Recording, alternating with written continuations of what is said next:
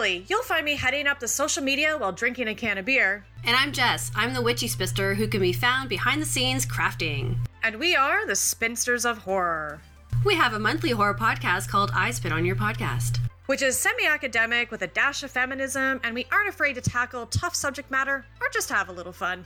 You can find us on our website at www.spinstersofhorror.com. Follow us on Twitter at Horror Spinsters. You can find the podcast on iTunes, SoundCloud, Spotify, Stitcher, and more. And remember, the future of fear is female.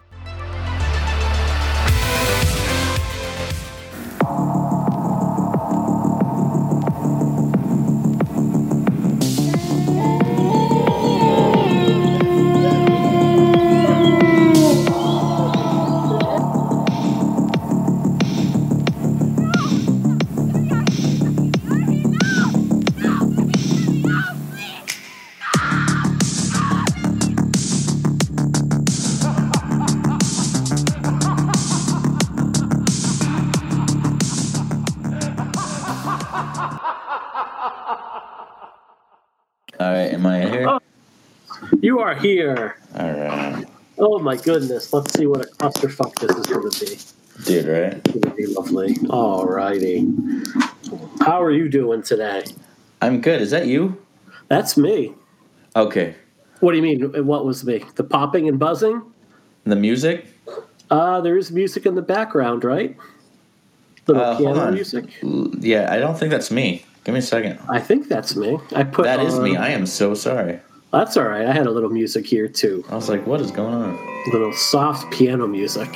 They have nothing really spooky here at this point, so. Yeah. Oh boy, this is going to be a glorious mess. Let's see. Right. All right. Well, for our listener who's in right now, hello, Running with the Woods. Um, we are the Pod and the Pendulum and we are going to do part two of our mailbag. We got through eight questions last week, and we have another eight to get through here. So we are going to do our damnedest to see if we can actually do a live show. And this is maybe as a test run. I think we should maybe do this a little bit more often right now. So let's see how this goes. Jerry, how are you doing tonight? I'm doing pretty good. It's not it's yeah. not uh, that bad of a day. I did read something online that, and I'm not trying to be all like fear mongering, but I did read mm-hmm. something online that this next week is set to be the Pearl Harbor of this whole thing. Yeah, that's a weird. So, yeah. So there's that, but well, except, except, Pearl Harbor was like a sneak attack. Exactly. You know, like we, I don't think this virus coming. is like sneaking up on anybody at this point. Mm. So we are a country run by morons right now is really the best do you way guys to put have it. The, uh, do you guys have the thing going on in your state where they're they're advising people to wear masks, or is that yes. everywhere? Right now? yep, that's pretty much everywhere at this point. Um, so we're advised to do that, or like do the cloth scarf type yeah. of deal, which I, you know, went for a hike today and forgot to do it. Um, took the dog for a long walk on a trail and forgot to do it. Um, and it was like, yeah, decent amount of people out, but we were all able to kind of keep apart yeah. from one another overall. But I don't know. Today's been the first day of like really good weather in a long time. So I actually did like a couple hours of yard work today and Now it's I'm the very... opposite. It's the mm-hmm. opposite here. Uh, it's the first day of rain, and we're gonna have it like oh, really? all week. Yeah, yeah. So we've been going a little bit stir crazy right now. So what we've been trying to do is bring everybody as much content as kind of time allows us right now. So, mm-hmm. you know, aside from our normal shows where we cover, you know, a specific movie every week as part of a franchise, you know, we're doing the mailbag. Uh, we are doing the script readings, and I think later on we'll announce what our second script is. We hope that you guys liked the first script we did, um, Maximum King. I know that we had a lot of fun doing that, and I don't think it was just because we imbibed in many substances while we were. I don't think there was a single person who wasn't either drunk or high or something. I can neither confirm nor deny that I woke up my family at two thirty in the morning to vomit. Um, so, so I at one point looked at how much Jameson I had drunk, and I'm like, yeah, was meaning to save that. So, well, what's what's um, funny is in the middle of recording, I I was like right before one of my lines, suddenly a message popped up, and I think it was from you saying, "I am so drunk." Yes. How is everyone doing? I'm pretty. Yeah. Everybody just kind of ignored it, but we've picked that. what's what's our next script. Do you want to? Um, yeah, yeah. Uh, this one. Uh, Nat Brimmer had the idea to do this one, and I think it's a great idea. What it is, it's an early draft of a Nightmare on Elm Street Five, The Dream Child, mm-hmm. uh, which I mean, that's one of the uh, Lesser? lower ones, lower mm-hmm. ones as far as you know fan favorites. Mm-hmm. But I, I think it's like having read this draft of the script I think it's going to be so much fun to do. Mm-hmm. You know, I, I had me personally, I had like kind of a rough time playing Emilio Estevez because it's just like I wow, thought you I didn't realize how. I, I just man I, I just didn't know how to play like so mm-hmm. such a pushover like it was weird mm-hmm. but like Mark Mark in Nightmare on Elm Street five that kind of is my personality so mm-hmm. like that was the as soon as Nat recommended that we do that that was instantly was like right. that is I am Mark and uh we have what uh, us two, uh, Nat and Mike Vanderbilt so far, right? Mm-hmm.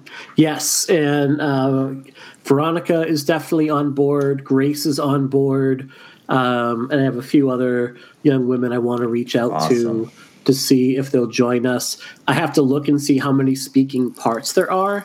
Um, yeah. I think the one thing we could work on there was like a consistent kind of popping and buzzing that was going yeah. on throughout it, and I think I know where it was coming from. So I'm just going to speak to that person and see if we can maybe get them to like get like a little bit quieter. Um, totally, like, totally. Yeah, but we want to do Creep Show this week. Uh, have we heard back from our potential guests? Have they? I've reached out to a couple people about guesting yeah. on Creep Show. Uh, I haven't heard back yet, but really? I mean, you know, worst case, we'll do it or have you know the regular roster of people. We'll have a roster, yeah. I have a couple people I might reach out to too, and I, you know, I keep putting off rewatching Creep Show as good as it is. Um, mm-hmm. I don't know why. So like to, we were going to do that tonight, and then when Jerry had the idea to do the mailbag, I'm like, great. And I've been watching that documentary, Just Desserts, as well, which is a really fun oh, so documentary to get notes. So just to kind of reveal how the sausage is made a little bit here, like I tend to be the one that does, or at least like shares the most notes. I don't know what Jerry has in front of him a lot of nights, but a lot of times I'll do like a Google Doc ahead of the show uh, with anywhere from like one to seven pages of notes. But you know, I think it depends on the movie. Like when we did Scream and Blair Witch Project. Uh, and some of the Friday movies and Halloween movies, you know, we probably had anywhere from, you know, like six to ten pages of notes altogether, right?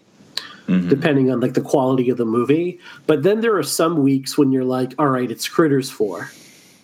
I'm just gonna watch it before we record and well, then we're gonna wing it. Do you remember the notes that I wrote for Critters Four? You wrote a lot. No, Critters fair, Attack. You Critters wrote a lot of notes for Critters Attack. Yes. it's so weird. Yeah, you wrote so more. yeah, there were probably more notes there than like they had gotten for feedback when they turned in the script. So like, and then we did. um when we did like Freddy versus Jason, like literally could have written a chapter in a book in terms of like how many notes that we actually had for that movie, which is why it was broken up into two parts at that point. Oh, man. Um, so it Long really so Dominic Necros. I know. So with Creepshow one in particular, like I've been plowing through my notes while also writing some other things, and then um, you know that will get by the time we get to Creepshow three we'll be talking more about our pets and our children than we will the actual movies. That's a little bit about what we do because you know not all you know the hard thing about doing franchises um, you inevitably get to the movies that there's just less to talk about yeah. overall. So um, yeah. All right, I have spoken enough, I think. So I'm going to do the random number generator um, Jerry, do you have the Google Doc in front of you? I do. All right, and it should now be clean. I think I've gotten rid of all of the ones that we um, have already done. Okay. Okay, sure. So we have one through eight. So question number eight. Let's see. I think I might have the old doc with the old questions too. So okay, so it should be Q and A episode, and if I've changed it and you're looking at it, it should be clean now. I'll hit refresh. Uh, hold on. Sorry, That's all right. Nope, it's all right. One of those days. Uh, let's see. I Pearl Harbored you on this document. Is what I did. I just that, there we go. It, it wasn't. Yeah. It wasn't Corona. It was this yeah. podcast that was Pearl Harbor. Yes, really. Uh, hold on. Okay, hold on. I'm almost there. I'm pulling. There we go. Mm-hmm. This comes from Philip Wilcox at Phil the Movie Guy on Twitter, a really good writer. Uh, in your eyes, what was the most shocking slash controversial kills in a horror film? You want to go first? I'll let you take this one first. Uh, for me, I think there there are a few that that stand out. Uh, as a longtime fan, uh, I think seeing Laurie Strode killed at the beginning of Resurrection really just knocked me for a loop. Mm-hmm. Because I mean, that was a character. I mean, like I said many times, was like one of the first characters that I ever just that that just resonated with me. Like I like seeing Laurie indoors, you know, time after time. It kind of became like a spirit animal per se, and that sounds silly. But seeing Resurrection, seeing her killed like that, and kind of killed so just unceremoniously, uh, that was that was a big one. Uh, a couple others that stand out uh, in the same series. Seeing Jamie just kind of thrown to the side in Halloween Six was a gut punch. Mm-hmm. Uh, I think. Uh, let's see another one. It wasn't controversial or like shocking in the sense like, oh no, I'm gonna have nightmares, but I just didn't expect it. Was uh, uh, the Grey's Anatomy dude at the beginning of Feast? Mm-hmm. You know, when when he pops in, he's like, "I'm the one that's going to save you," and then all of a sudden, you know, the monster's pulling and like basically rip his head off. That was kind of uh, shocking. Uh, what about you? Yeah. So for me, like a Nightmare on Elm Street Part Three, when Nancy is killed, mm-hmm. um, Heather Langenkamp, when her because you're so trained to her like being the final girl. Um, like she's been kind of the lead heroine for two of the three movies so far, and then she bites it in such a way that that's a pretty shocking death overall yeah. to see happen when she's been kind of like the real because you know um, Kristen in part three, like Patricia Arquette, she's presented as the lead heroine until Langenkamp shows back up again. Um, yeah. And then it's really, um, it's really becomes like Nancy's movie once again. And Kristen really disappears into the background for the, a lot of the last act overall. So that was a pretty shocking one. Um, I would. I'm not a huge Saw movie person, but I still think that it's a pretty shocking moment at the end of I think part three when Tobin Bell is killed off. Um, yeah. Especially because he's still the lead villain in all the subsequent movies, even though he only appears in flashback form. So that's a pretty ballsy choice to go that way creatively. Um, to me, in terms of shocking, as well. The end of Inside is still yeah. one of the most really gut wrenching, bizarre, yeah. twisted movies I think I've ever seen. Um, because you're number one, you come to find out that the mother to be in the movie didn't even want the child and this other cat, and you know, of the woman played by uh, Béatrice Dalle, who's just number one, stunningly beautiful, and number two, just so dangerous in that movie. Um, almost a link she'll go like the mother to be is like, uh, look, if you want this baby so bad, I'll kill it um, right now just to like get rid of this woman. And how like your allegiance almost shifts in a way, and then the end of that movie where there's just like a C-section performed and um, the woman then has the baby, and like the heroine of the movie is now basically killed off in a really grotesque way. That is still one of the more stomach turning moments. Yeah. And I remember seeing that movie when my wife and I were trying to conceive at the time. And we lived in this condo. We were on like the third floor of a building. There were like multiple doors you had to get through to get into just the building itself, let alone our place, and I remember like triple locking every single door and entranceway, the patio door, you know, was up in the balcony, many stories up. The front door was triple locked. Like that movie, like fucked me up in a really, yeah, really big way. Um, that so that to uh, me, that one and Martyrs were two around the same time mm-hmm. that really yeah. screwed me up too. Oh yeah, and then I would say like the end of Human Centipede two where like a baby oh, gets yeah. squished under a, like that's what I just won't even watch. Like I know that occurs to it, and I don't need to see it to know that that's uh, just like really shocking and. Uh, how do you how do okay how do you stand on all those kind of movies because they have they have such like a rabid fan base but for me mm-hmm. and i used to be into a lot of those movies but within the last five years like I've really kind of shifted. Like I just can't mm-hmm. watch those. That or like a mm-hmm. Serbian film is a movie that I've seen like mm-hmm. twice, and I'll never watch yep. it again because it's just it's too much for me.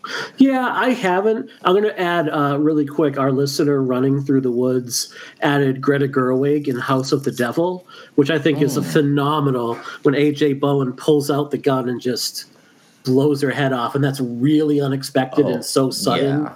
So, yep, that's an absolutely phenomenal choice right there as well. So kudos to Gareth have, for coming up with that one. Have either of you guys seen uh, the straight to video sequels to Feast? I have not. I know we'll cover Dude. that one day. there's in this in the second one. There's a moment where like all a bunch of survivors are running from these monsters, and there's this kind of like rednecky dad that is holding his baby running from the monsters and the monsters getting close so he throws his baby in the air and just keeps running see that i'm okay with because it's, it's, just like so goddamn silly you know um, so the first human centipede movie i remember i went to watch that like at a midnight showing in boston and I'm like, all right, this is fun and silly. Like it was really like Dieter uh, Laser, who plays your mad scientist, was really born to play that role. And yeah. it was fun and it was silly and it was goofy. And I did not mind that at all. It feels like the second movie. I think what happened, a lot of people said this movie's not nearly controversial enough given the sentiment. Like, and from that point on, I was like, well, fuck you guys. I'm going to go so far over the top at that point and that's when I lost interest. Serbian film I've never watched. Um, Martyrs I've watched it once, and I'm like, yep. You know, the last 40 minutes of that film is just a woman getting punched in the face, as far as I'm concerned, and that just doesn't hold a lot of appeal to me. I don't know, like I definitely don't mind ultra gory, really blood. Like I love Baskin. I think Baskin is one of the most brilliant films of the um, past five years. I think that's an under, you know, underappreciated movie. I think it doesn't get enough um, talk and love in terms as foreign horror movies go, and that's a pretty fucked up and warped movie. Um, but I don't know. I think it's like baby fucking might be where I draw the line, and maybe that just makes yeah. me you know, well, maybe that just makes that. me soft. You know? It, it, right? That's not just that, but like a Serbian film, it, it, it feels like. See, and and here's here's my big issue with that movie. And anyone that disagrees, you know, is cool, whatever. But everyone tries to say like, no, this is a metaphor for this. This is a metaphor for that. Mm-hmm. It's like, dude, at some point it's just a dude sticking his dick in a dude's eye to kill him and mm-hmm. being drugged dra- drugged into fucking his own kid and like mm-hmm. dude like that's that's like you know what i mean like fuck those met that's not a metaphor that's just people trying to you know what i mean like i just can't do it yeah, there's another uh, movie that came out of Serbia right at the same time called Life and Death of a Porno Gang, which yeah, uh, I remember. I that. strongly recommend, which is about a traveling group of artists that um, I'm just going to pump our show a little bit here. Um, traveling group of artists that basically they're making no money, so they end up getting paid by, I guess, like an investor or of some sort to basically euthanize people. Um, and then film it. And it's really twisted and messed up. And it's just like it shows them like how it affects them and how fucked up they are because of it. Yeah. And I think the premise is like all of these people that they're killing were on death's door to begin with. Um, if I remember, it has been a little while. Um, but I remember that movie was a, a, hot mess in a really good way. And that's actually maybe I'll pull that one in soon to just give it a rewatch. Did you ever see The yeah. Tribe? Uh, which one was that? Because there's so many of those like straight to video movies called so, that. The Tribe was the one about the um, School of Deaf Kids. I haven't. Ooh, okay. So basically, it is this really, and I hope I got the name of it correct, knowing me, who would, you know, I'd fuck it up. Um, but it's this really bleak fucking movie that played, yep, that's it, Fantastic Fest a few years ago. Um, it's basically like this group of kids are like a gang of criminals. They're thieves. They're pimps. Um, and it's really fucking dark. There's a really grotesque and very realistic um, back basically back alley abortion scene ah. that occurs in it that's really tough uh, i remember when it played fantastic fest one of my writers at the time Dee Dee Crimmins this phenomenal critic was basically saying yeah, how yeah. this movie like made her soul feel black like everybody coming out of it just felt awful coming out of it i went to see it with my good friend uh, Andrea at the Boston International Film Fest the following spring, and I thought it played like a really black comedy. I am definitely in the minority when it comes to that opinion. Um, but I was laughing throughout it and then getting these dirty looks. Like, there's this moment where this, like, teenage pimp takes the girls out to, like, the local truck stop. So they're, you know, pimping him out, and he's got his back turned, and this 18 wheeler starts backing up. Now, the kid's deaf, so he gets run over. Uh, and I thought that was the funniest shit that I'd ever seen in a movie. Um, it just, to me, it really tickled me in a way. And it ends, um, you know, spoiler alert for like a six year old movie. One of the more reluctant participants in all of this drama, he basically has had enough. Um, and he takes this file cabinet and he goes bedroom to bedroom and just smashes dudes' skulls in with it. Whoa. To end the movie. Yeah, it's fucked up. Um, so that's another like really controversial one as well, I would say. But I enjoyed it. It's a I took it as a black comedy, but what do I know? People can tell me that I'm like weird for thinking that. So, all right. What was? Do you have the, any? Uh, uh, mm-hmm. Yeah. What was the, uh, the? Yeah, this is one that really uh, messed me up, and I'm trying to come up with. Our, let's see. It was a movie uh, that Drafthouse put out. It was a foreign movie. It came out of Fantastic Fest a few years ago. I'm trying to find it right now. Oh God, what was it? Damn it. Never mind. I, but it's it's about it's about mm-hmm. this this kid who is a Christian, and he kind of goes to stay with this family who doesn't believe, and the it gets very abusive. And the yep. father basically tortures the mm-hmm. boy into denouncing God.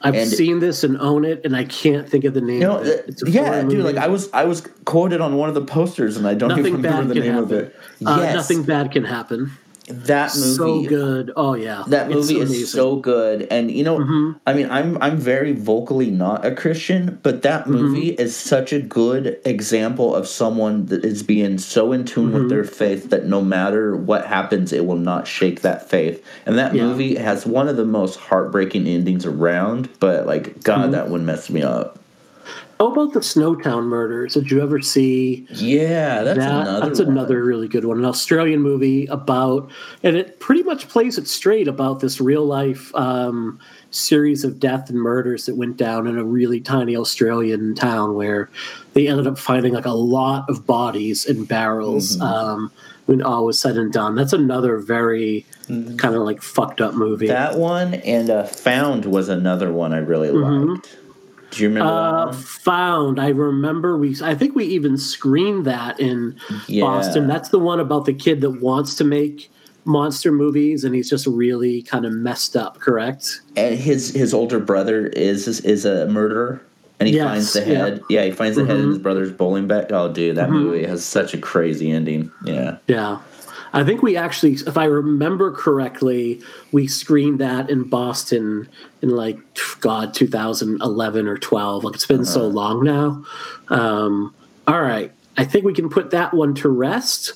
I have come up with question number four. Jerry, do you want to go with this? Uh, Dave. This, okay. Number four, Dave Gabbard, uh, who is at chief underscore broom 73 on Twitter. Top mm-hmm. 10 horror movie endings. Uh, let's go with three because 10 mm-hmm. will be yes. crazy. We'll be uh, here a long time. Top three horror movie endings. Ooh. Uh, the first one's going to be obvious. Uh, I do think the end of Halloween is one of the mm-hmm. best endings of all time because it, it, no matter how old you are, uh, however however old you were when you experienced that movie for the first time, you know, I've, I've seen it with my kids when they were like, I don't know, four or five, and it, you know, the ending hit them a certain way. I've had grown adults see it for the first time with me, and mm-hmm. it hit mm-hmm. them a certain way. But one thing you cannot deny is that ending, the first time you see it, it is such a, like, what the fuck moment in the yeah. best of ways. I, I love that one so much. Uh, let's see. Uh, I'll give uh, my number. I'll give one. Yeah. let's go back and forth. Cool. So I think any it's obvious for anyone that knows me. Um, I'm going to go with the end of the Blair Witch Project. Oh yeah. Um, because it uh, just like Halloween does, it's a movie that leaves the viewer with a lot more questions than answers and no sense of finality whatsoever. Like that movie is still, you know, you, you, long after you leave the theater, you're questioning what you just saw, what just happened, what's the next thing that's going to happen, and that image of um, Mike just standing in the corner and the sight of like basically you know that Heather is just dropped and hits the ground and then it fades to black with the camera just going out of focus and you just hear the whirring of the camera and that's it. That to me is still one of the finest pure moments in horror overall. And that tied in everything that had gone on before it just so well. And it scared the bejesus. It really scared the bejesus mm-hmm. out of me. Oh yeah i'd have to agree with that one. Uh, my number two would be the end of the exorcist 3 mm-hmm. uh, i love the exorcist 3 like almost as much as i love the first halloween. It is a movie mm-hmm. that like i saw in the theater as a kid and it was like it's not a movie I discovered later on in life. Like I loved it right from the mm-hmm. get go. Uh, it's as a kid I thought it was scary. As an adult, I think it's scary, and it also has a lot to say about faith, the lack of faith, uh, mm-hmm. friendship, uh, uh evil. Just it has such good statements on on evil in general. And if you've read the book Legion by William Peter Blatty, it's such a kind of poetic at times uh, story, and and the way that it's written, the film it gets you really into the characters. Like you care about Kinderman, you care about the relationship between Kinderman and Father Dyer. So when Father Dyer dies, you kind of feel that that loss that Kinderman goes through. So where by the end, the whole movie Kinderman's questioning his lack of faith, what he believes and what he hmm. doesn't. And at the end, when it's just like he feels like he's about to die and he just starts screaming screaming that mm. long that long rant at the demon mm-hmm. and it is i think one of the best monologues of all time and it, i think it's so fucking good so good and also having him just like address that immortality and faith and everything at the end of the movie if you've read the book it, they don't really go into it in the in the movie, but in the book, Kinderman's starting to kind of feel the early onset of Alzheimer's and dementia. Mm-hmm. So he's trying to like trying to like figure out what he believes and who he is and how he feels about his life while dealing with this case that could very well be his last one. So in the film, when he does it's that a race against time, it's even more powerful. Mm-hmm. It is. It is very mm-hmm. much so. Yeah. So that ends that monologue. I, I fucking love it so much. Yeah. Um, Joe Dante's The Howling. The end Ooh. of that movie is so gut wrenching mm-hmm. and so beautiful. Um, you have Dee Wallace, who's just been put through the ringer from the first minute of that movie and everything she's gone through, and just of all the persons who betrayed her trust along the way, like her husband who turned her back on her um, and essentially leaves her for the tribe. Um, you know her therapist or psychiatrist who she was supposed to trust who's been in on it like everyone that's burned her and then she knows the monster she's become and she knows what she has to do but she also knows that no one is going to believe her story because it's just so outrageous. Um, so she transforms. She basically sacrifices herself live on the air and um, sacrifices herself. Um, but then, if I remember correctly, it cuts to people watching at home, and the reaction is kind of like, "Look at the special effects they can do." so, like, even though the truth is right in front of them, they people still refuse to believe it. They it's maybe yeah. one of the first instances of people saying fake news. Um, yeah. So to me, that is like a really sad but beautiful ending. mm-hmm. Oh, that's good. I love that one too. Uh, my last one is the end to uh, Ten to Midnight, which I definitely mm-hmm. consider a horror film. Uh, Ten to Midnight basically is Charles Bronson, a, a detective, trying to stop this kind of arrogant serial killer who like hates women basically, and he, he kills them while naked so he doesn't get caught. Uh, mm-hmm. and the whole movie, Bronson's like kind of losing his grip on everything because he knows this guy's guilty, but the guy is so like squirmy that he's able to get away with stuff. So the, the end, the serial killer is trying to really pay back Charles Bronson for putting him through hell. So he goes mm-hmm. after Charles Bronson's daughter and all of her nurse friends in this really just scary scene. Uh, and basically, the ending is Charles Bronson's daughter's running down the street. The serial killer's coming after her. Charles Bronson's running from somewhere else. You don't know who's going to get there first. And just as the killer's about to get to the daughter, Charles Bronson shows up with a gun. And the serial killer, the cops are coming. The the serial killer's like, you know, oh, you know, I'm crazy. I don't know what I'm doing because he knows that's going to be his defense, and he's like, oh, you know, I'll get out. I'll get out. You know, I'll, you know, all this stuff. And then Charles Bronson just says, no, you won't, and shoots him in the forehead. Beautiful. like it's so. so here's the deal. And like I was on a podcast a, a couple years ago, uh, uh, Scream Addicts, and we were talking about Cobra. How if Cobra, if Marion As Cobretti, do, yeah. yeah, if Marion Cobretti existed today, or Charles Bronson's character in Ten to Midnight existed today, they would be those kind of Republicans. You know what I mean? Like uh, the, you know, like a, you know, kind of looks like I'm, I'm gonna open carry and all this stuff. So I feel like those movies are kind of problematic. But I mean, fuck. I mean, there's nothing funnier than see, seeing Charles Bronson like say that line and shooting that mm-hmm. guy. No, you won't. So I think one of my all-time favorite Simpsons gags is the one where like everybody is Charles Bronson, including babies. Oh, it's just to me, hysterical. where they think they think they're uh, yeah they think they're going to Branson, Missouri, but they go mm-hmm. to Bronson, Missouri. Yeah, and then the, he, yeah the little kid, the little kid, no dice. yeah, it's beautiful. um, for my last choice, I am going to say Henry Portrait of a Serial Killer, oh, which is a really dark choice. And I'm usually a pretty happy guy um, because I actually like that it doesn't soften the character at the end. You've just come off this big moment where Henry has strangled his partner uh, because his partner was trying to rape his own sister at that point, and he and Becky. I mean, he's revealed to Becky, and she accepts him for who he is. I mean, he basically rescues her, and then they make off to a hotel, and you think that, you know, he's going to turn a new page. He's going to start over again. But instead of doing that, like it ends with just Henry walking out of that hotel all by himself.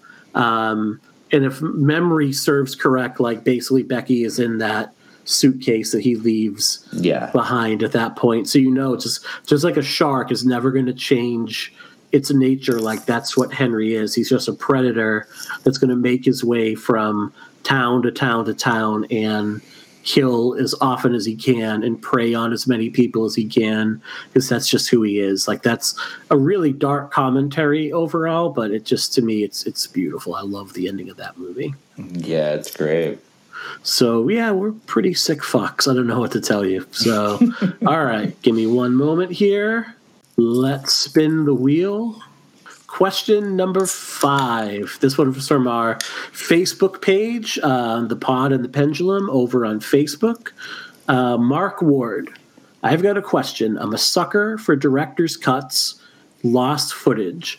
Which horror or genre film do you wish you could see the director's original uncut, unrated, or extended vision of? Ooh, that's good. You want to go this one first? Yeah, I'm going to go with Event Horizon. Oh um, yes. because that's one like it's a really enjoyable, fun, gory, kind of campy, kind of silly, um, but scary as fuck movie to begin with.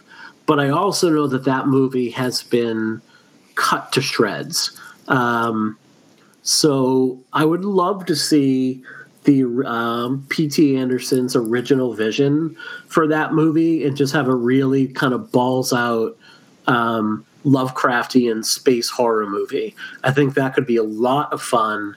That could, you know, and especially, you know, if you were able to like update it um, with some better effects that kind of stand the test of time overall. Like, I know that that's on a lot of persons' kind of um, would love to see it list. So for me, that that would be my choice. Um, one that wasn't made that I would have loved to have seen made, like the original idea for Alien Three, which if you go to Audible.com, I believe they have published it the script as kind of like a radio drama. Um, so which, the original, uh, which version? Which version of Alien Three is that?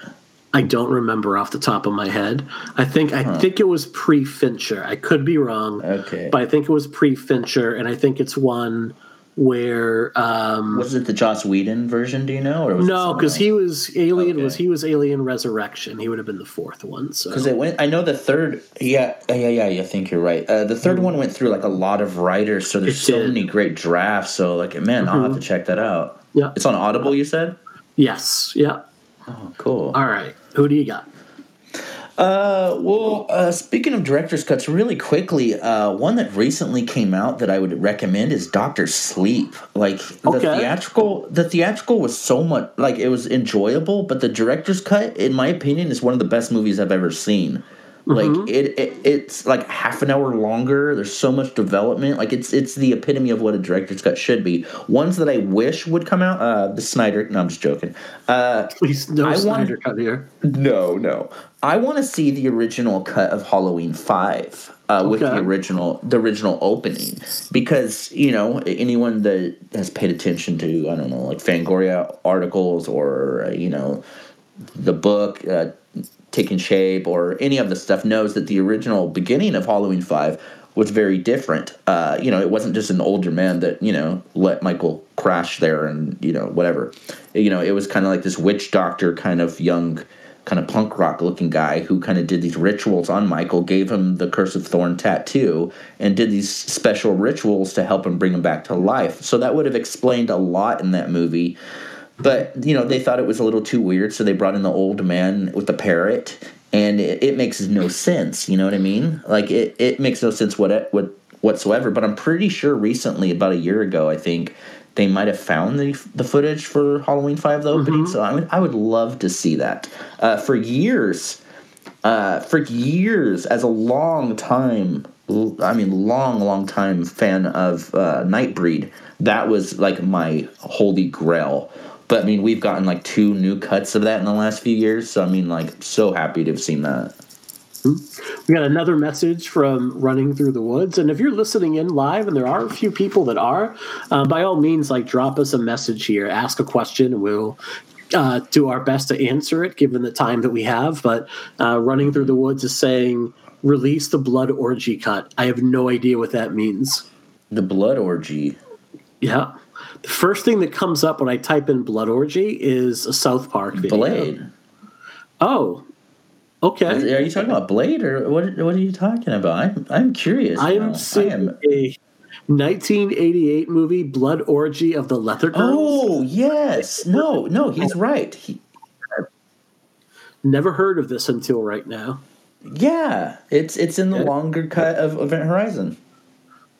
What now? It's the longer cut of Event Horizon. Okay. I have no idea was ever referenced as that. I am an idiot. All right. I will not edit that part out. We will keep that in there for posterity for all of our listeners so they know how stupid I can be. It's the movie I picked. Excellent. Shows what I know.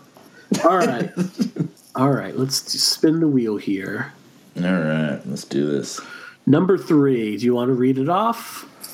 Uh, yeah, sure. Let me see here. Number three. And this is from the third? Yep. All right. Number three comes from the third, and he is at at DM Music Third on Twitter. Uh, he says, uh, I wrote this to Fangoria too. Why on earth has there not been a definitive Halloween documentary? Every franchise has a four hour long doc, and I demand a Halloween one. Maybe not a question, but I had to vent. Um, well, as someone who has asked that same question many times to people involved in the series, and uh, someone who was up until a couple months ago working on something very active having to do with that. Oh, uh, uh, no, no, no, no. It's totally cool. Uh, the the reason is a couple things. Uh, some the, some of the films are owned by different companies. Uh, also, some people are protective over certain things. Uh, they did the kind of uh, documentary a few years back that had more to do with the convention, but kind of did that. But I think that it's because um, I I just don't think the time's right to be honest. And I would love to have one. I think all fans would have love to have one. But I, I feel like, to be honest, right now, I would rather them wait until the new trilogy is wrapped up because, you know what I mean? Like, the Friday the Thirteenth, it was a perfect time to have that because there was no active movement in the series, so it would, uh, there would be a really great all-inclusive documentary that uh, you know tackles everything we have. Same with mm-hmm. Nightmare on Elm Street. You know, when that came out, you know, it was like the remake was still fresh. There was no uh, like movement. You know, it seemed like a perfect time. In my opinion, I, I don't feel like it's the perfect time for a Halloween documentary yet, though I would love to see one. But I also want to make sure it's done by someone who isn't going to give us just the standard EPK thing. You know, like if we get a Halloween documentary, I want it to be as crazy as Crystal Lake Memories or Never Sleep hmm. Again. But I mean, that that's just my opinion why there isn't one. Yeah, I think part of it comes down to the fact that you have, you know, Blumhouse, you have Universal, you have mm-hmm. um, the Akkads, you have Dimension Films, um, you have Miramax. All of these different companies that own different pieces of Halloween. So you'd have to get the rights from all of them in order to make one um, cohesive documentary at that point, which makes it difficult. Where with the Elm Street movies, you have New Line Cinemas. With Friday the 13th, you have eight of the movies are all part of Paramount. So if you get one yes, then it becomes a lot easier at that point. Um, also, I know that. Uh huh. Oh no, I, I, didn't mean to, to, interrupt you. I was just gonna say, uh, I also know that the box set that came out a few years ago I don't think people realized how many hoops had to be jumped through just for right. that to happen. Like that was such a huge undertaking from everyone mm-hmm. involved. Yeah. You know. I also like.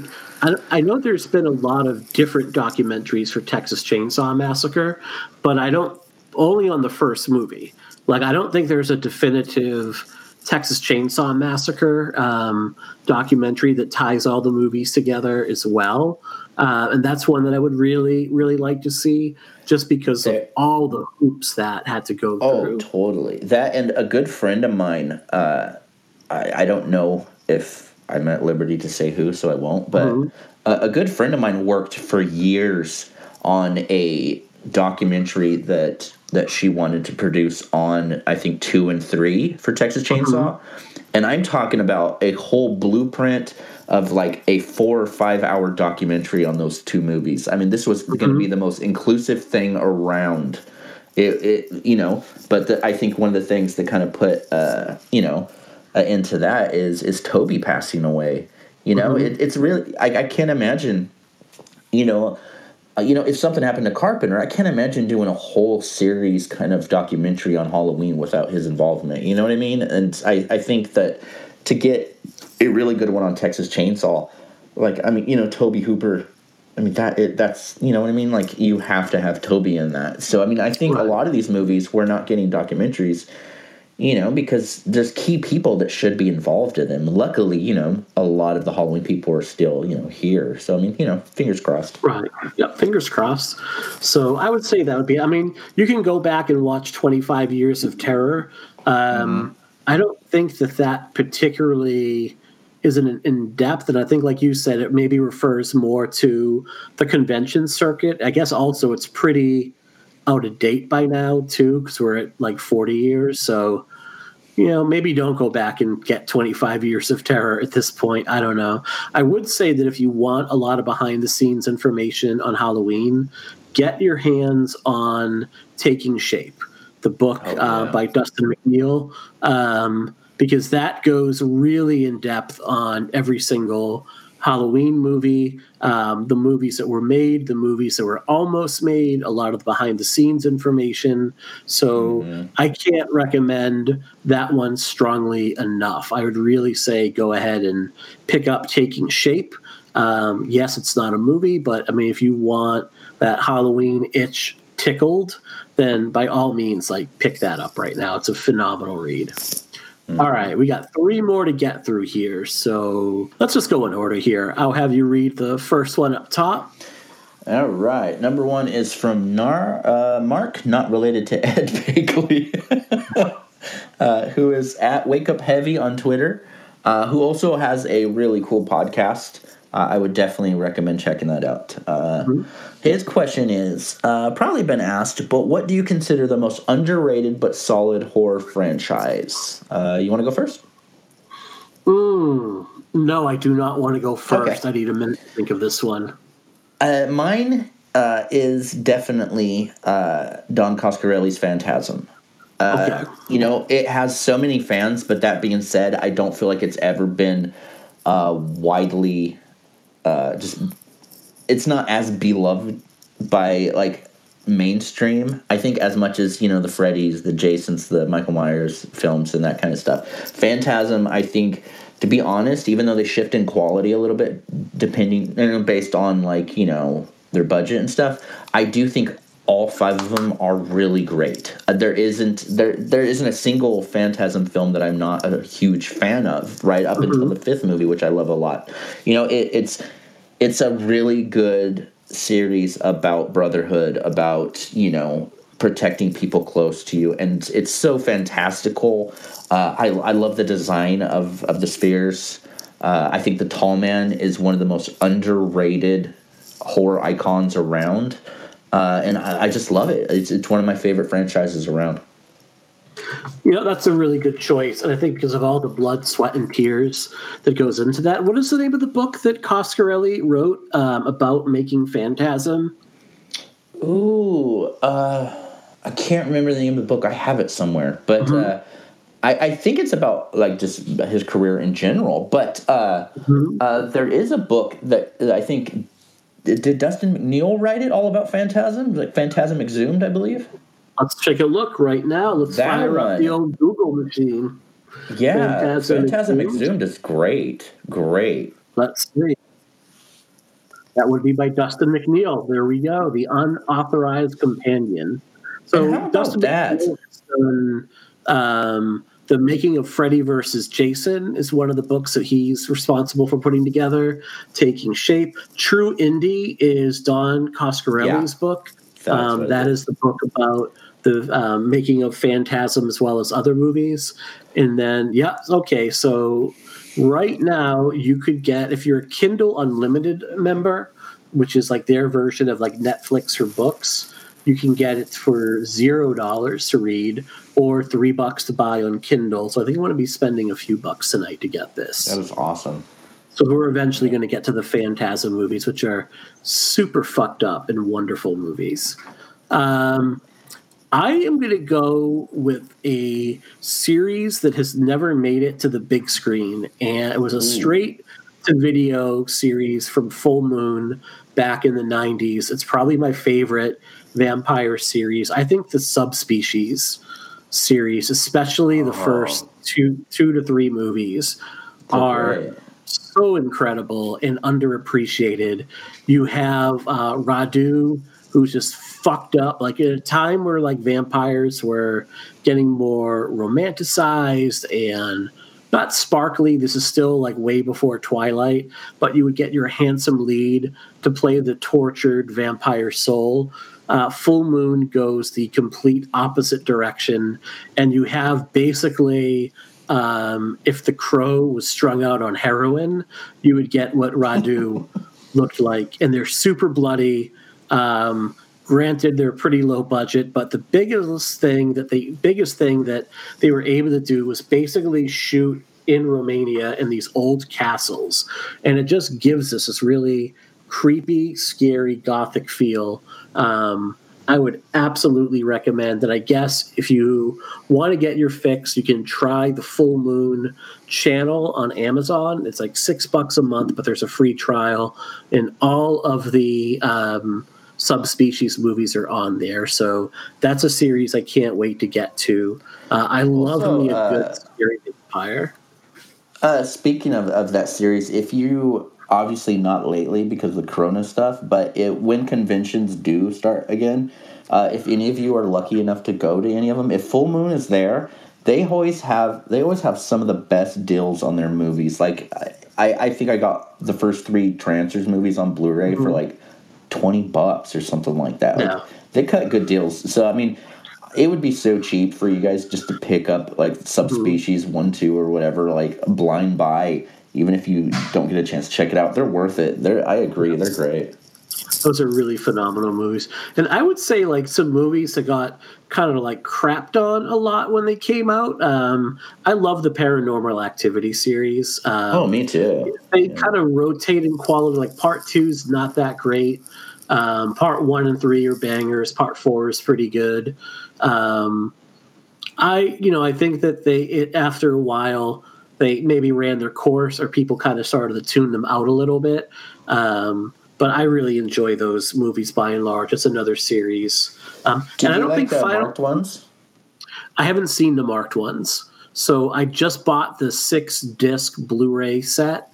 Um, it's not really a set; it just basically you get this really thin case and six discs on it. Uh-huh. Um, but I would have to watch that. I would also say, like, I think people like the Final Destination series, but I don't think people remember just how big those movies were um, yeah. back in the 2000s. Um, it was really like what took the ball from, you know, it took the ideas that Scream had going for them, but instead of just like copying them, like movies like I Know What You Did Last Summer did, and, um, you know, Urban Legends did, it did its own thing and it did it in a really fun, fun way. So that's another series. Like Brian keeps suggesting it, and I know that I want to do it, but then like something else comes up, and we'll definitely get to that by summertime. I think we will have. I know uh, one more, uh, one more, one more series that I really love, and it's not horror, but it's kind of genre uh, genre heavy. Uh, that I love almost as much as I love the Halloween movies is the Trancers films. Mm-hmm. Like I, I don't think people talk about Trancers enough, and I think it's one of the funniest, like just uh, the most fun you can have watching full moon movies. Uh, mm-hmm. it, it's I would highly recommend checking those out. Trancers, okay. I mean, it's so much fun. Excellent. All right, let's see. We have two more questions here. All right, you want to read that off, Jerry? Oh, okay. In order. Uh, let's see. Melissa at home, which uh, her Twitter han- Twitter handle is horror geek mel, says worst horror films to watch during a pandemic. Uh, also, some fun '80s slashers that aren't mentioned as often, and most underrated Corona apocalypse items. Three part question. Three part question. Who? Uh, I, I think it depends. I, I think it's subjective, maybe. Uh, me pers- like I've seen so many people watch like Outbreak and stuff during the shit, but to mm-hmm. be honest, like I'm I'm shitting my pants and eating my neighbors, so you know I, I don't like I'm not watching that. Me personally, I've been mm-hmm. catching up on a lot of comedies, to be honest. Uh, but when it comes to horror, I, I've been watching a lot of movies that that kind of give me an escape.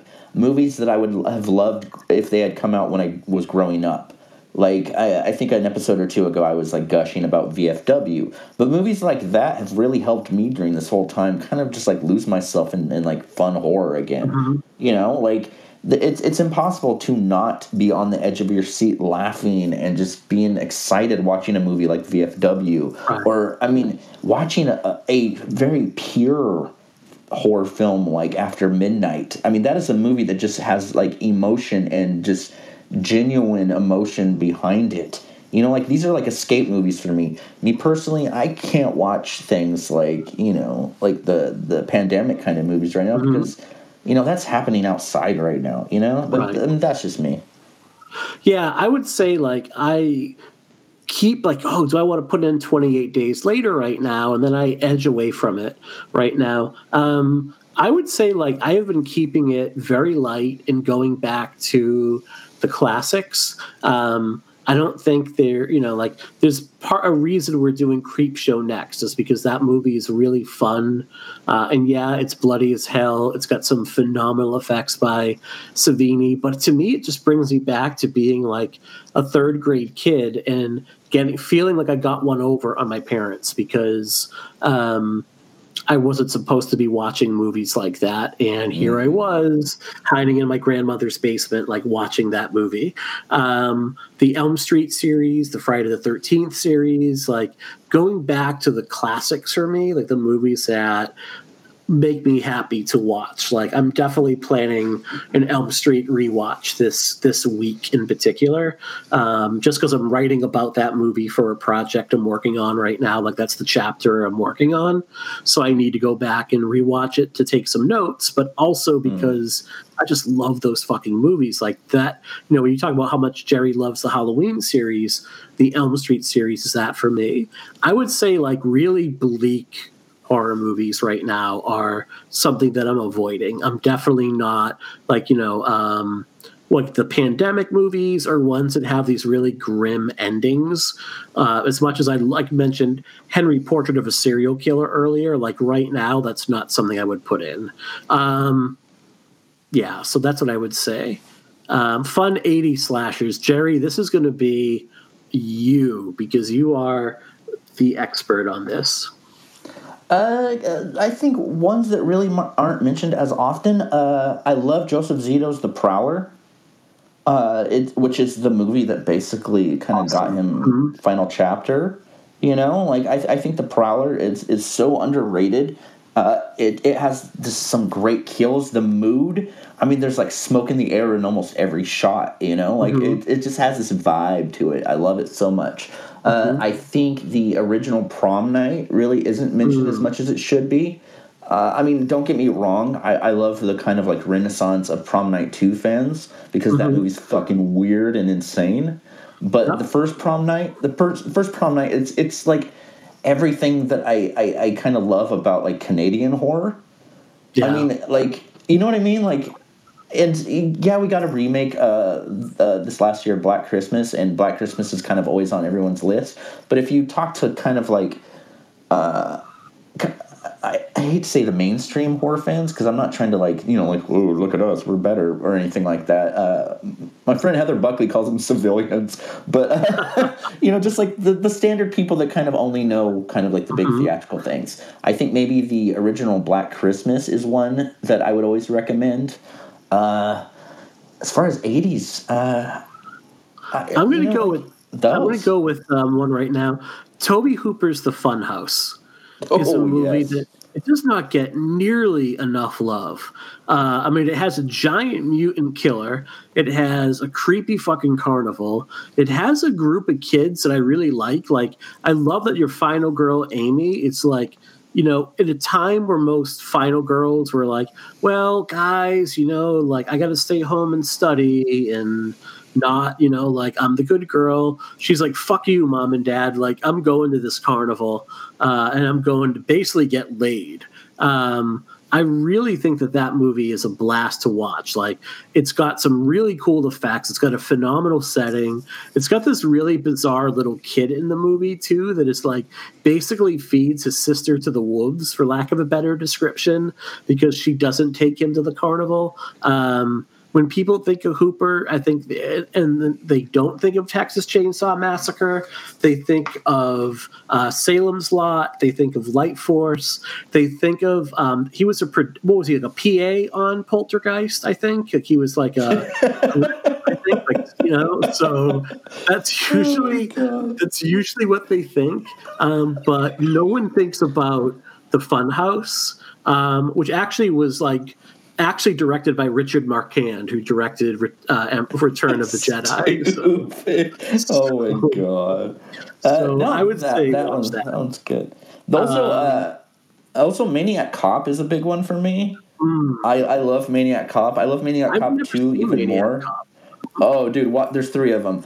I, the first one came out in '88. Uh, two is my favorite, but it came out in '90, so I guess it wouldn't mm-hmm. qualify as '80 slashers. Mm-hmm. Uh, those are really good. Uh, Bruce Campbell's in the first one, and he's in the second one mm-hmm. for a little bit. Uh, I mean, there's there's so many good ones out there. Yeah. This one is a cheat because it came out in 1990, but there's a movie, and I don't even. Can you rent it? It says Amazon Prime, 99 cents oh, I can buy it for four. I'm fucking buying this. I had no idea I could. Uh, directed by Rif Coogan, um, The Invisible Maniac. Um, yes, that okay. awful movie. this is a phenomenal movie, and I will have no bad words said against it. So, back in the 90s, like we had this on VHS, a friend of mine did, and literally every Saturday night, because his mom at some point just left town and gave him the house to run. And we would watch this movie. It's about uh, this high school or college professor. It's been like 20 years since I've seen it, so please bear with me. But it's about this teacher that um, looks like. Um, kind of looks like Walter White, if I remember correctly, and he gives like a De Niro esque performance as this guy that like comes up with an invisibility formula and he's absolutely fucking bonkers and over the top. It stars a number of like 80s adult actresses in it. Um, in like actual roles in the movie. Uh, it's really stupid. There's one scene where as he's as he's invisible, like he jumps and stomps on some dude's head in a gym like a number of times. So you can rent it for a buck on Amazon Prime or buy it for four. I would recommend it. I probably saw this movie 20 times. Like it was this Texas Chainsaw Massacre 1 and 2. Those three movies were like the three VHS tapes this dude had. So every Saturday night, like some rotation of two of those movies went in around midnight, and we would just stay up watching them. So definitely The Invisible what Maniac. Is, what is great about that one is that Adam Rifkin is credited at, in his alias in that one as Rif Coogan but mm-hmm. it's it's funny it's funny to like know that Adam Rifkin made that movie because he went on to you know like be a really really I mean decently sized you know mm-hmm. horror director and director in general. I mean director's cut from a couple years ago was really good. Mm-hmm. Did you mm-hmm. see that one? That, I did not uh, see that one. Chillerama. I mean he he mm-hmm. directed Detroit Rock City.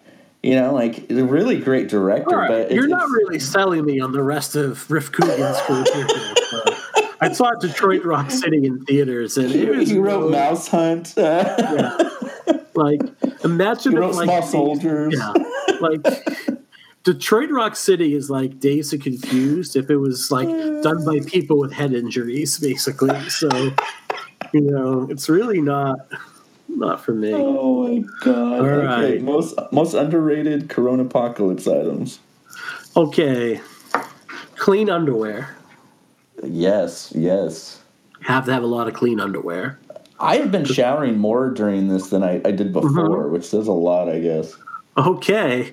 Um, I would say um, paper books would be one of the things like actual physical media would be yeah. something that i would say is underrated because i think everyone talks about oh we're going to stream netflix and there have been a couple times where our internet has like slowed down and things have not been in 4k or high def and it's driven me crazy i just mm-hmm. refuse to watch it um, so having like backup like blu-rays and discs and like hard copies of books just because I want to, a just to get away from a screen. Um, mm-hmm. You know, like even if I could, I have like hundreds of books on my Kindle, or I'm a big fan of Scribd, which is Netflix for books and audiobooks. Um, but sometimes it's nice holding something physical. Um, fresh fruit and vegetable as mm-hmm. well. No, yeah, totally, mm-hmm. totally. Uh, when when I've been, oh, go ahead. No, you first. No, I was just gonna say, uh, you know, I tr- we try to go out as little as possible, maybe like once, maybe twice a week for essentials. But each mm-hmm. time that I do that, I try to, uh, while I'm at like Target, which you know has groceries, the one that I'm the mm-hmm. where I live. Uh, while I'm there, I try to pick up at least one or two books and movies, you know, mm-hmm. from there, just to have like newer stuff. So I've been picking up like, you know, movies or mm-hmm. books. You know, I've gotten like a few Stephen King books that I just didn't own or Yep. haven't read. You know, some Yep. Joe Hill stuff. Uh, Stephen Chbosky, who wrote Perks of Being a Wallflower, he came out with a new book called Imaginary Friend, which is like a, a kind of a horror a horror heavy book, and I would definitely recommend that. Uh, also, uh, Best Buy, which is right next to the Target, I, I have to go to. They do that curbside thing where basically you order it and you just open your trunk when you get there, and they just put it in your trunk and you drive off. So, I mean, I've I've tried to like, you know, only when I go out for essentials, I'll try to just you know pop my trunk and have them deliver my movies. But Yeah. I mean, other than that, uh, yeah, I mean, like you're saying, man, just like personal hygiene. I, I think, to be honest, like uh, you know, it's easy to be have cabin fever in your house and stuff, but I mean, even just like taking a nice shower and like Mm-hmm. fixing your hair or something as silly as like I don't know, No. trimming your beard or some shit, like Mm-hmm. even something as small as that, like has made me feel like in, like really Yeah. like a lot better. Like I, I you know, staying on top of grooming and just staying on top of yourself in general.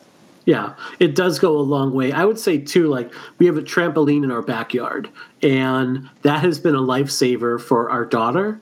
Because like about twenty times a day, she'll just get up and stop what she's doing and just like jump on the trampoline for ten to fifteen minutes and do flips. And today, like I would throw her the Nerf ball, then she would throw it to me, and she would try to catch it or throw it while she was jumping. Um, was really cute today. Like she brought our dog onto the trampoline and was trying to teach her to jump on the trampoline using cheese treats. So she would like hold the cheese up, and the dog would have to jump and try to. She was trying to get her to bounce on the trampoline. So I thought that was really cute. Um, that's just been a way to get like a lot of physical activity in, um, and have just kept her like super super busy as well, which is really nice. Um, yeah, My, my I was just say, uh, my kids are like very outdoorsy kind of kids. Mm-hmm. So this whole thing's been like hell on earth for them. Uh, I've tried to like incorporate a lot of things to do inside. If you know, if they can't Yeah. go outside, there's this like funny but weird, awkward YouTube channel called Cosmic Kids, and it's Mm-hmm. basically like cartoon and kids movies themed yoga. Mm-hmm. so my kids, my kids would like just do that for like an hour, and they'll That's be like so cool. into it. Yeah, yeah, totally. Like they'll have like Star Wars based yoga or Harry Potter yoga and stuff like that. So I mean, I mean, I think just try to think outside of the box. I mean, Yeah. like we, my my wife and I, we wrote like this big murder mystery dinner that we're gonna do this week Mm-hmm. with our kids. Like a whole plot, characters, all this stuff. It's gonna be like a 1920s like like speakeasy with mobsters and stuff. yeah. You know, like I, I just think ingenuity is the most underrated Mm-hmm. item. Yeah.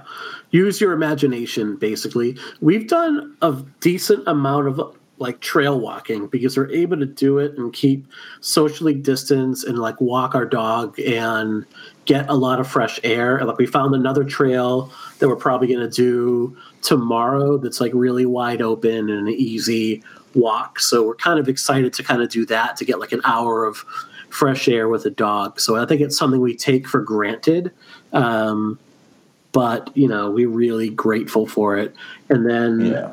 You know so i would say that would be you know clean underwear um, physical media like physical hard copies of books and discs because you know streaming can only you know sometimes like if streaming cuts out or if the power goes out which i'm sure is going to happen at some point um, you know just having the stuff there fresh fruit for us you know when we do our shop um, and then like just shit to do all right I've been renting. I've been uh, really quickly. I've been renting a lot more movies than I usually Mm-hmm. do. Like I'm usually like strictly physical media, you know. Mm-hmm. But I mean, there's so many people affected by this, so I've tried to rent as many indie movies as possible. Yeah. I mean, l- last night I rented and watched uh, Scream Queen, that documentary on Mark Patton. Ooh, how is that Uh, you know, I, I really enjoyed it. I mean, there was a couple things about it that I was just like, uh, like I, I feel like maybe maybe if it maybe if it didn't involve Mark Patton as much as it did, and I don't mean that against no no no no no I don't I don't mean that against him. I mean that like it has a lot of really great things to say, but I think sometimes it, it kind of just stews on like his feelings about it, like. He has this grudge with the writer, and rightfully so. It was a really fucked up thing that happened. But at the same time, they almost spend way too much time on just that while also trying to explore these really thought provoking things. Mm-hmm. Uh, but I mean, I still enjoyed it very much. I would definitely recommend it. You know. You know, it's funny. Like I listened to a podcast earlier today. They did like a bunch of um, shows on just the Nightmare in Elm Street series. I think it's called mm-hmm. an Elm Street Nightmare, and overall, it's a really good listen. Um, nice. They're like less than an hour each. It's a fun listen. Um, but I remember they both said like the Elm Street Two is the movie that fans don't really like, um, and it's like considered it. by many as the worst of the bunch. And I'm like, I don't think that I, it's in my top three. Like I have it at a yeah. solid number yeah. three. Um, and I don't feel like people really feel that way about that one. I think people like say Freddy's Dead or The Dream Child is usually the ones that are at the bottom of the list. For me, it's probably the well, it's not probably it's the remake, and then probably New Nightmare is near the bottom of my list. Um, which I know I'm in the minority there. Like I don't know, I'm just not a huge fan of that one.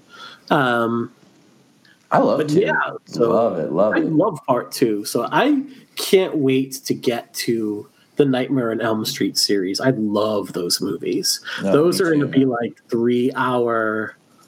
Those are going to be like three hours. Yeah.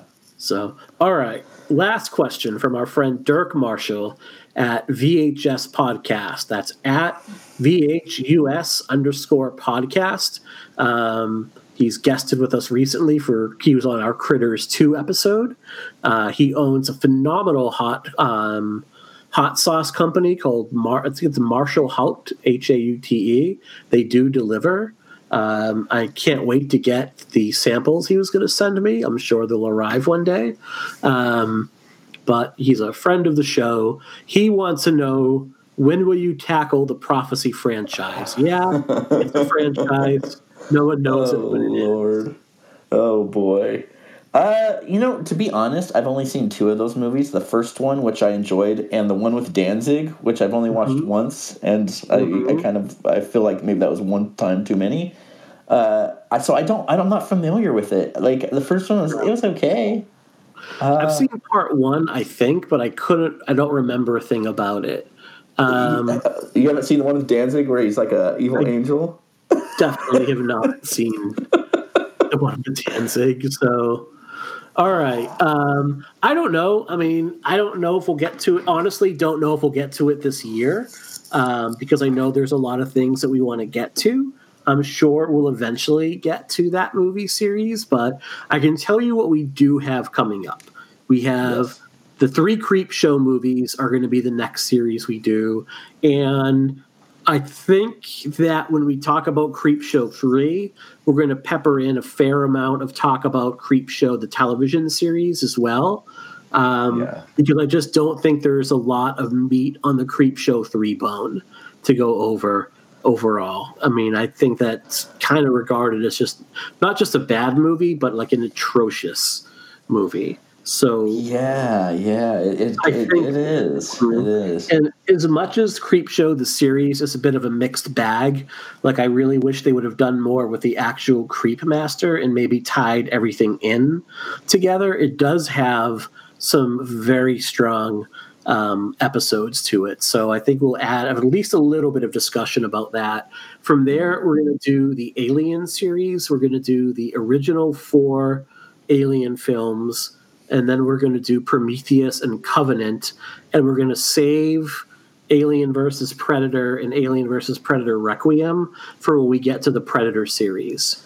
After See, that's do- going to be interesting. That's going to be an interesting series because you know usually when we do this, there's at least a couple that like you know we're not fans of. Mm-hmm. I don't know how you feel, but there is only one movie in the entire Aliens franchise that I'm not a fan of. I love every single movie. Resurrection is the only one I do not like. Yeah. And I so, do I I love I'm in the minority, but I like Prometheus and Covenant a lot. Prometheus is gorgeous. Prometheus is one of those movies where every single frame that is shown on screen, you could take a still shot of it and then just frame it and hang it on your wall. Um, and I love that it went with these beautiful, ambitious ideas. I have no beef with Prometheus. And then um, Covenant is also like strong and again, very dark finish to that movie. And what's funny about Covenant is they went in the opposite direction and i thought they had too much of the xenomorph in it. Like i found the xenomorph to be the least interesting thing about that particular movie. Yeah. So, you know what's funny is we should also i mean we're not going to obviously because this is a joke but we should mm-hmm. also throw life into that mix because i think life is more oh, of an alien movie than even covenant was. That could be our one-off like our palate cleanser our palate cleanser yeah. when we get to it. Um, my daughter want we my daughter and I on Friday we started to record a commentary for the fog and we were uh-huh. recording uh-huh. it in a web browser um, i don't know why we were doing it that way but we were and it crashed midway through the recording but she oh. still wants to do a commentary and she's trying to convince me to do Pet Sematary. um, which I'm not against, but I don't know if it's like streaming on Netflix or Hulu or Shudder. And I want to do it so that like you don't have to pay for it if you want to watch along. So we'll see what we do. We might come up with like a backup. I think we'll pick something on Shudder. Her only rule was it was a movie that couldn't have sequels. I just won't tell her about Pet Sematary 2 um, if we end up going that route because she's nine and she doesn't really know how to use Google yet that well. So um, we'll pick something. I, I wanted to do Cooties because I think Leigh Whannell's Cooties is so fucking great and has such an awesome premise, and she would have a lot of fun with it. Um, mm-hmm. But it wasn't. It was streaming for a while on either Netflix or Hulu, but it's not. But that'll be a bonus show and then we have some other. We'll do Elm Street by this summer, I think, and um, I know Brian wanted to do Final Destination, so that's what we have kind of coming up. And I think Jerry will have like in between that, Jerry will have a couple things. What what are you kind of jonesing to do right now? Like you had Critters as your last pick. What series are you jonesing to do that has like twenty eight parts to it and only two of them are any good? I think the only big series, like as far as big series, long ones mm-hmm. that I would love to do would either be the Nightmare or the Texas Chainsaw mm-hmm. movies.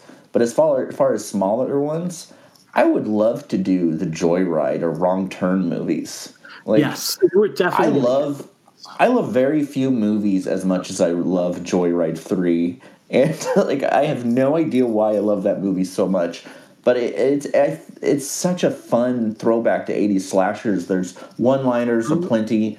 The gore is over the top. Like it's such a fun movie. And also, I just saw this comment on on the podcast thing. Uh, Running Through the Woods said his favorite horror film or favorite slasher film, one of them is Happy Birthday to Me, and mm-hmm. I agree. I love that movie so mm-hmm. much. So I just wanted to say that as well. I think I've seen it once. I have it on DVD, and I need to oh, rewatch oh, it.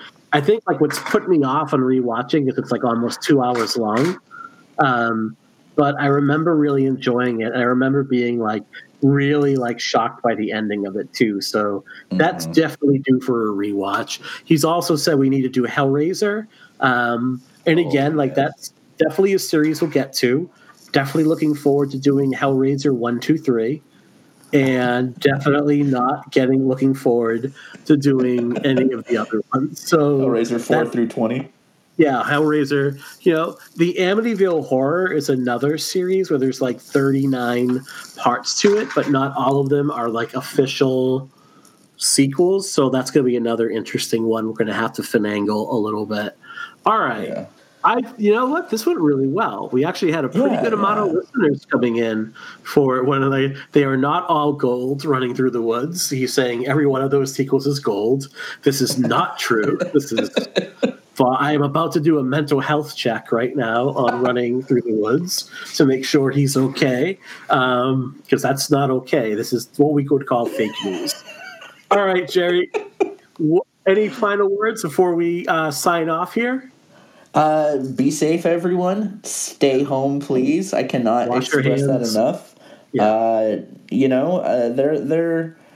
It's real. You know, yeah. no matter how you feel about it, it's real. But uh, you know, I, and I hate to be like super cheesy, but you know, we're all in this together. So please stay safe. Please stay inside if you can, if you can.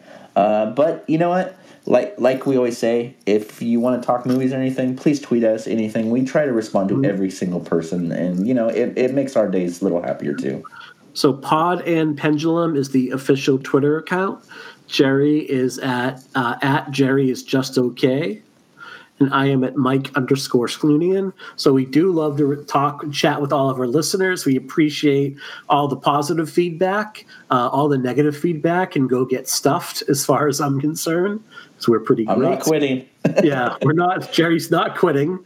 Um, so I would say, you know, but thanks very much. We actually had a, you know, like Jesus over, you know, for we promoted this about 10 minutes before we went on and we had a bunch of people jump on. So we really appreciate that. I think we need to do like these monthly mailbags because they were a lot of fun to do overall. Yeah. And I think as we get better at running them, we'll get people to actually we can dial people into the show and have them on live, and we can have like our own little our own little advice, maybe an advice show here. I don't know. We'll figure it out. So, you know. Yeah.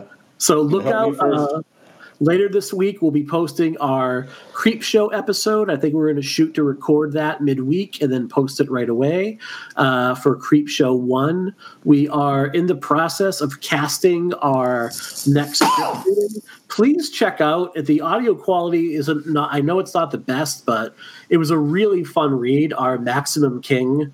Um, I thought that was probably one of the most fun things I had done uh, in a yeah. really long time that didn't involve touching boobs. Um, so I would definitely recommend you listen to that. We'll have a commentary episode up. Um, and Jerry, tell people about your album before we go. Promote. Uh, sure, sure. Uh, I released an album this week. Uh, it's on Bandcamp. Uh, you could get you could get mm-hmm. it by uh, typing in rainy days for ghosts.bandcamp.com. Mm-hmm. Basically, I had an idea to do an instrumental album uh, because that's the kind of stuff that I like doing. Uh, and I had this idea to make a fictional radio show where basically there'd be a radio host at the beginning and the middle and maybe a couple times and at the end kind of tying it together. But basically you'd hear songs in between. And the whole theme was this radio host would have a show that plays music just for late night drives so I had this idea to do an album under the title Rainy Days for Ghosts, and it's it's basically an album just to drive through Los Angeles in your mind or use it for writing soundtrack, that kind of stuff. Mm-hmm. Very synth heavy kind of things. Uh, Zach Showalter, who is one of my best friends, he played the announcer on it. He did a great job, and we're I'm already halfway through the second volume, which is going to be a lot more ambitious. Uh, Zach's going to return as the host, but basically the whole story is going to be uh, a woman on her home way uh, her way home from work is going to be stalked by a serial killer in a car. Mm-hmm. Uh, and basically, she's going to call into the to the radio show from the first album, and in between songs, it's going to have back and forth this whole story of him trying to save her, all while synth heavy music plays in between. Mm-hmm. Uh, so, working on that. Uh, yeah, check out the album. Like I said, Rainy Days for Ghosts.bandcamp.com if you like it uh, yeah, that it's out. Uh, I'm so happy that people took time out of their day to to buy it, which is crazy because I mean we're all getting hit financially here. Mm-hmm. So I understand. I mean, you know, stream it, do whatever you want. Uh, I hope you enjoy it. Uh, that's basically what I've been doing. Awesome, man. What track did Beyonce guest on? Beyonce, uh, she. Sorry. I was so confused for a second. Uh, no, no Beyonce. Uh, you know, there, there is a little Cardi B. No, I'm just joking. There we go. Uh, oh God. But yeah, yeah, there, there. All right, everyone, stay home. Boston has just issued a curfew from 9 p.m. to 6 a.m. every day. Um, wow. So yeah, it's getting in effect till May 4th. Um, so everybody, stay home be safe, wash your hands, hug your loved ones, and have a great night, everybody.